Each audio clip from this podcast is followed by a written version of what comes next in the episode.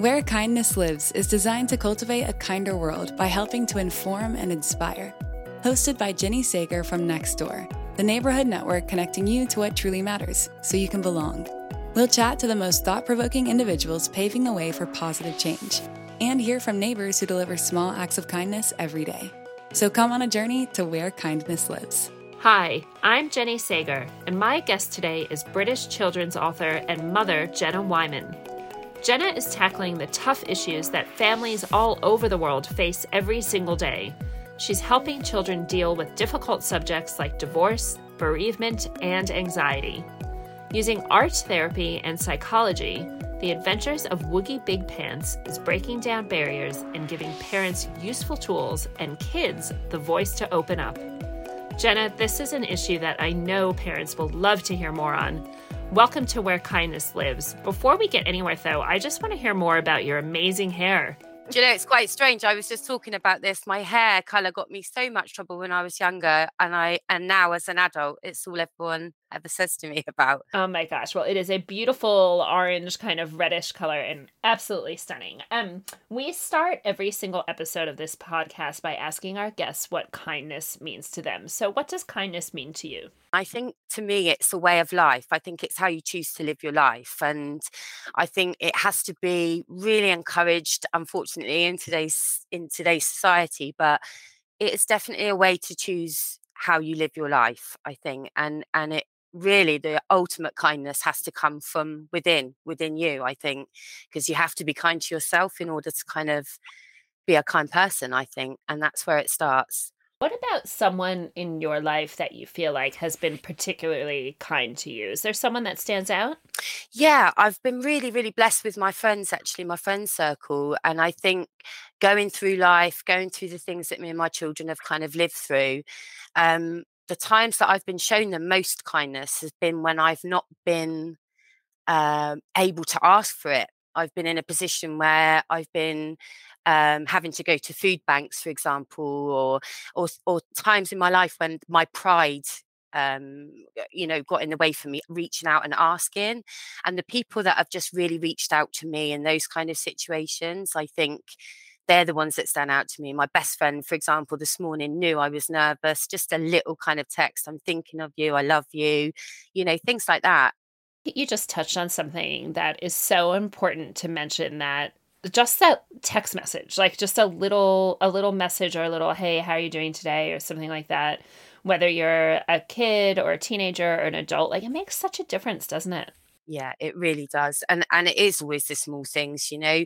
There there are so many organizations out there as well that kind of really promote the kindness as well that we've been lucky enough to be involved with and but again it's having that you've got to be able to reach out uh, uh, and want the kindness and sometimes when you've got a lot of things going on in life it's really really hard to reach out and want the kindness you know I want to talk to you so much more about this, but I feel like we shouldn't go too far before first explaining what you do and how Woogie Big Pants came about. I've lived a life where I've kind of been on both sides of the system.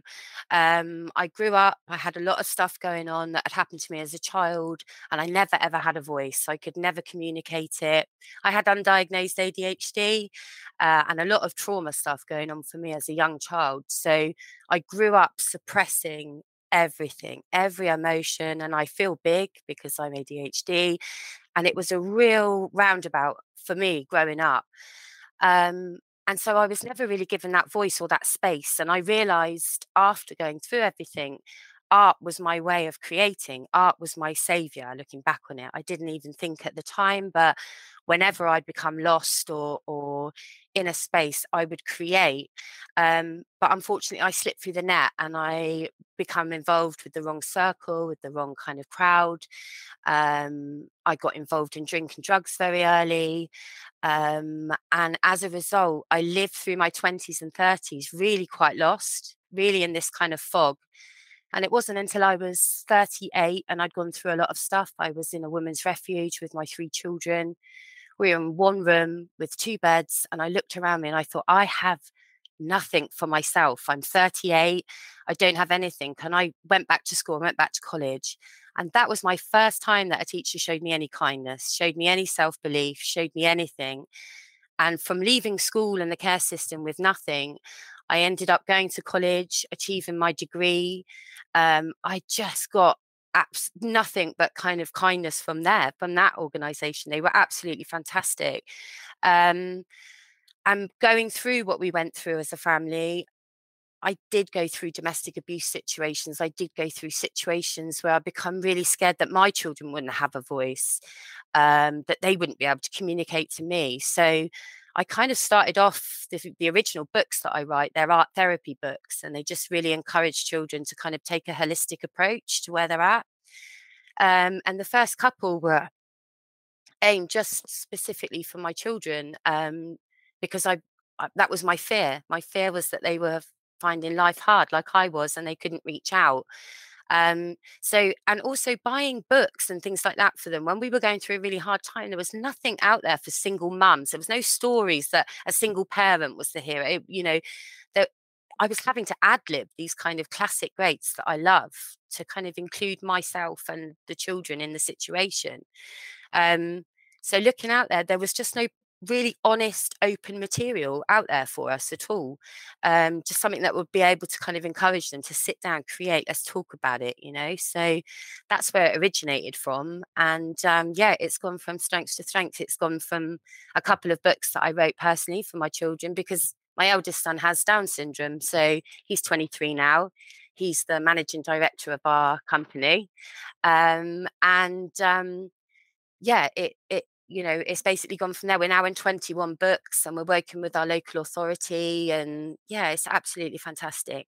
Can you believe it? Do you wake up in the morning and you just go, what? Like, how did I get here? Like, is it, or is it, no, I worked so hard. I'm not surprised that I got to this place, you know, or is it both? Is it is it kind of the combination? I can appreciate the work that I've done because it's been three years in the making. And so it's been a real labor of love. And alongside the books, I decided to create a well-being app that goes along with the children that I'm just in stage three at the moment.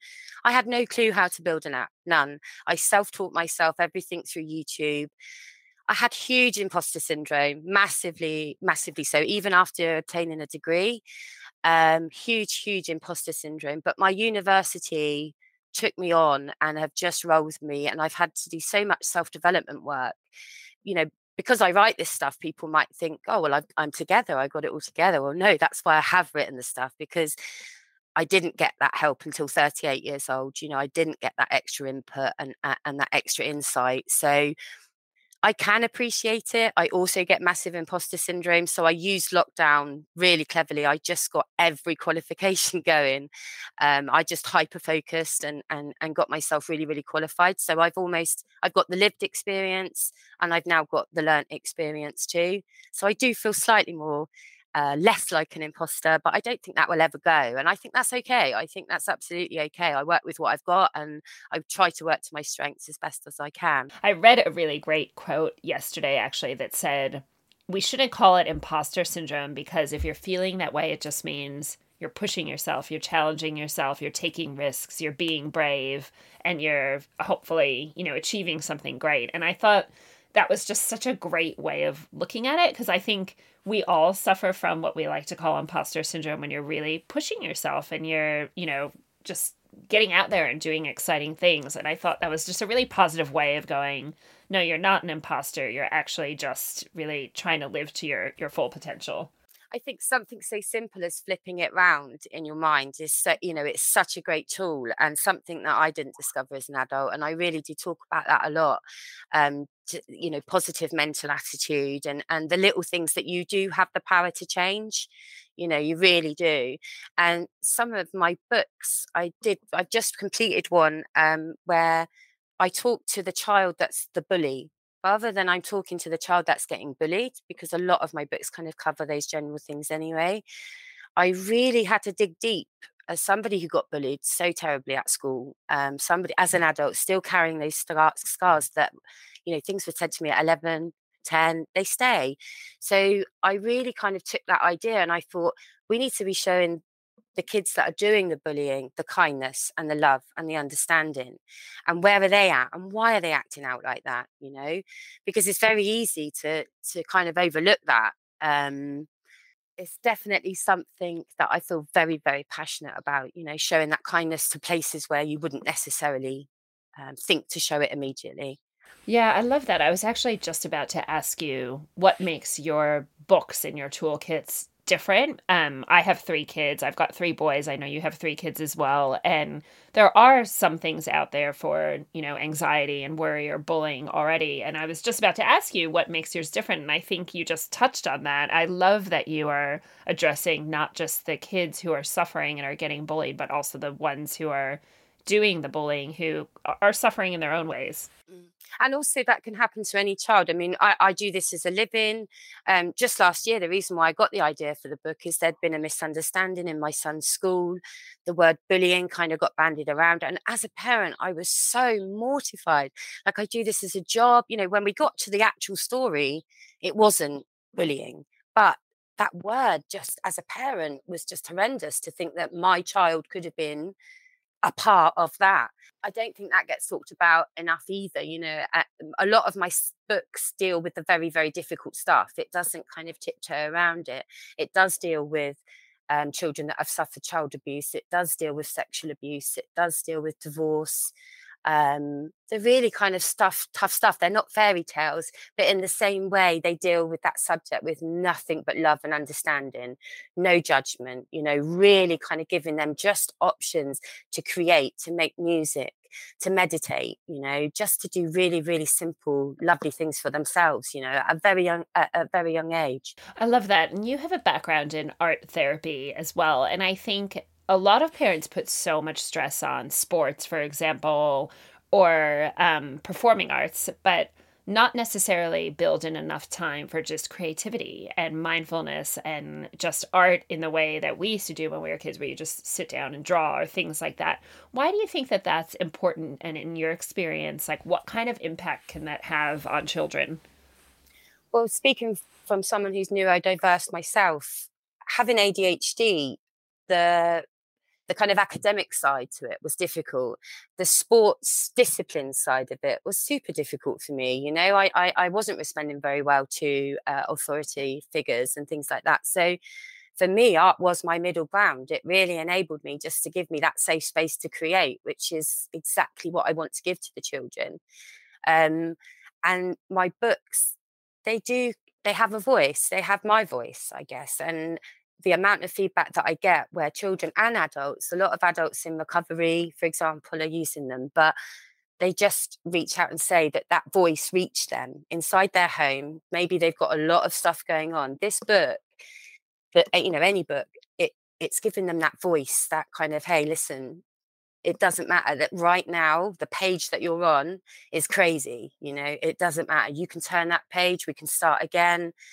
And it's giving them that kind of directness that children do need, you know, but in in a way that they can kind of understand it and it's not too heavy you know nothing's too heavy. Yeah and i think there's still unfortunately stereotypes that that we need to break down as well where people i have three boys and people instantly think oh girls are the artsy ones boys are the sporty ones right? It always amazes me the stereotypes that here in 2022 still exist. I mean you know things like we literally at one point had a parent in one of the schools my my kids was in who didn't want her son playing with glitter because that was too girly. And i was like what what is going on? Like there's just so many strange things like that that still exist in society. And i think it's really important that we remind kids like it's okay to be arty. Like it's okay to if you're you know a so-called sporty boy to sit there and be interested in drawing or dancing or whatever that form of creativity is. And i really make an effort to make sure that my kids have that creative time and that creative space in their in their days. And to play right? To play. You know i think we we get so caught up like you say in,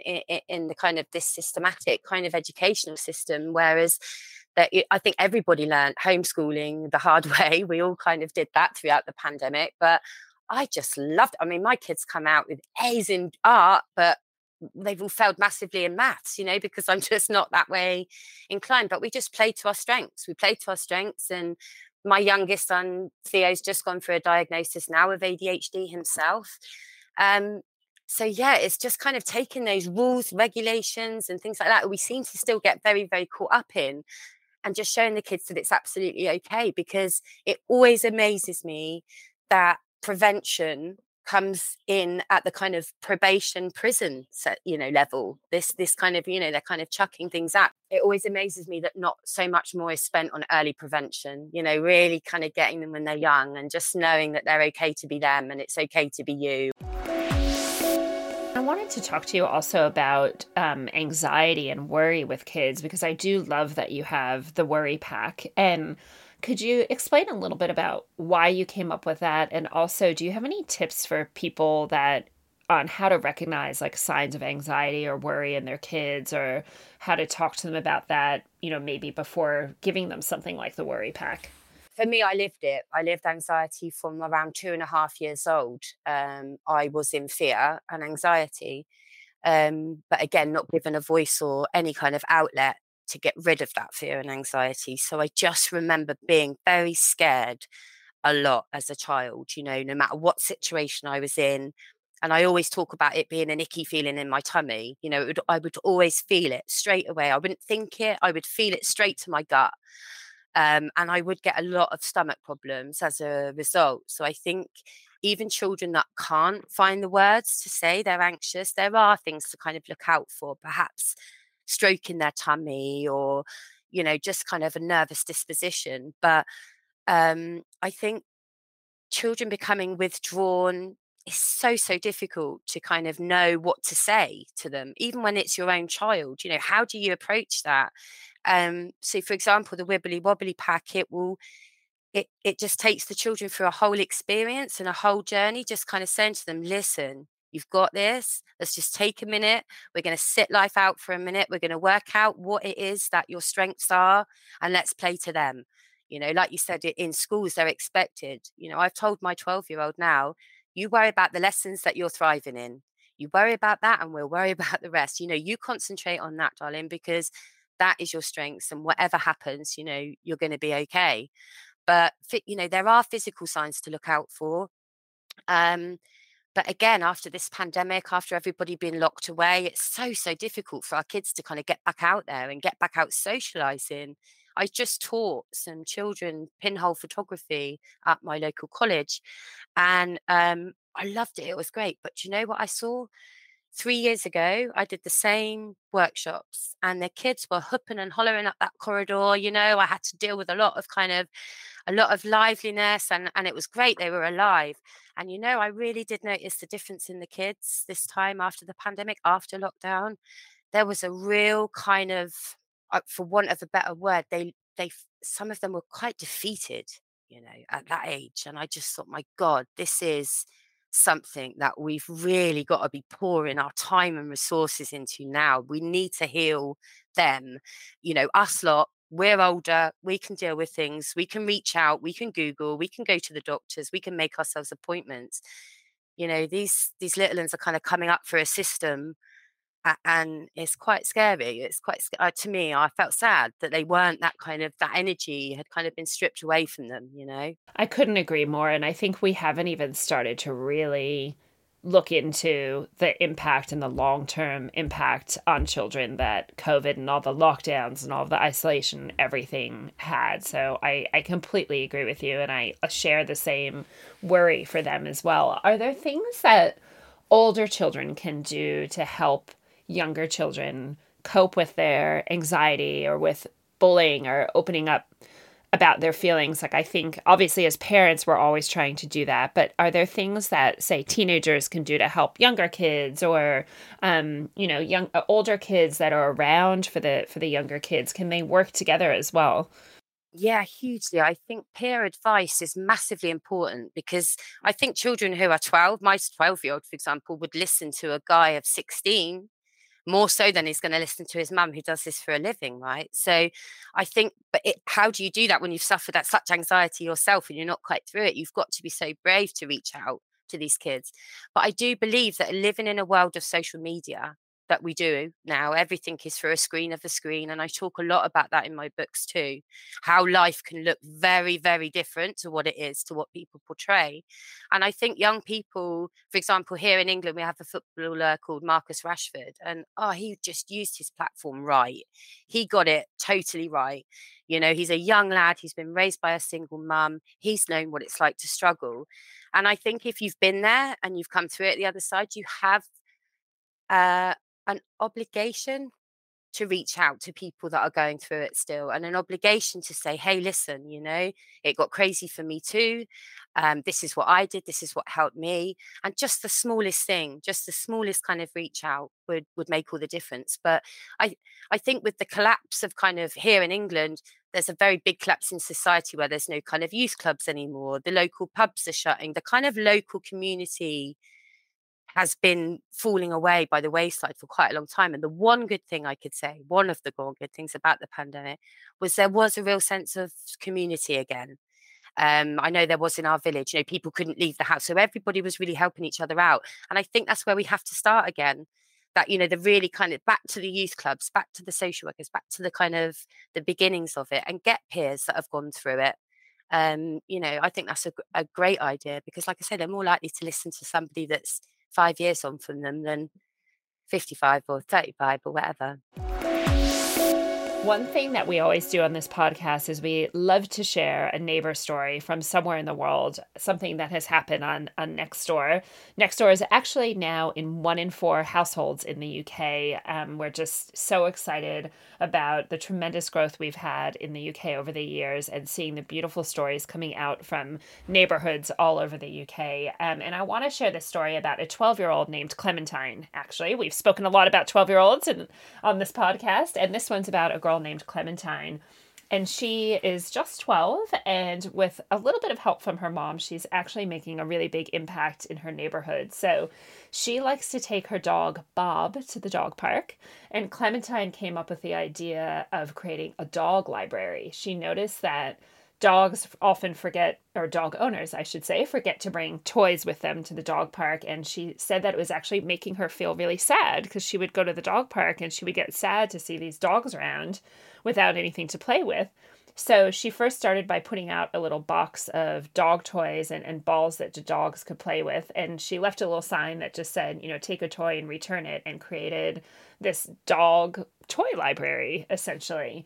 Um, of course she posted this on nextdoor it was a big hit and her mom told us that she was absolutely over the moon with the reception she got from her neighbors on nextdoor and she wanted to give a big thank you to the neighborhood and to thank nextdoor for amplifying her efforts in the neighborhood and said that clementine has just absolutely loved the attention and it's making her feel really happy that she's pretty popular with the doggies as well so how do you feel about that one well, to me, I'm all about the dogs. So I think that's absolutely incredible. And I think encouraging our young ones to really think about their kind of neighborhood and their surroundings and what they can do in that in that small space is just so so important, you know, to start the ball rolling in a much more positive direction. And what a genius business idea.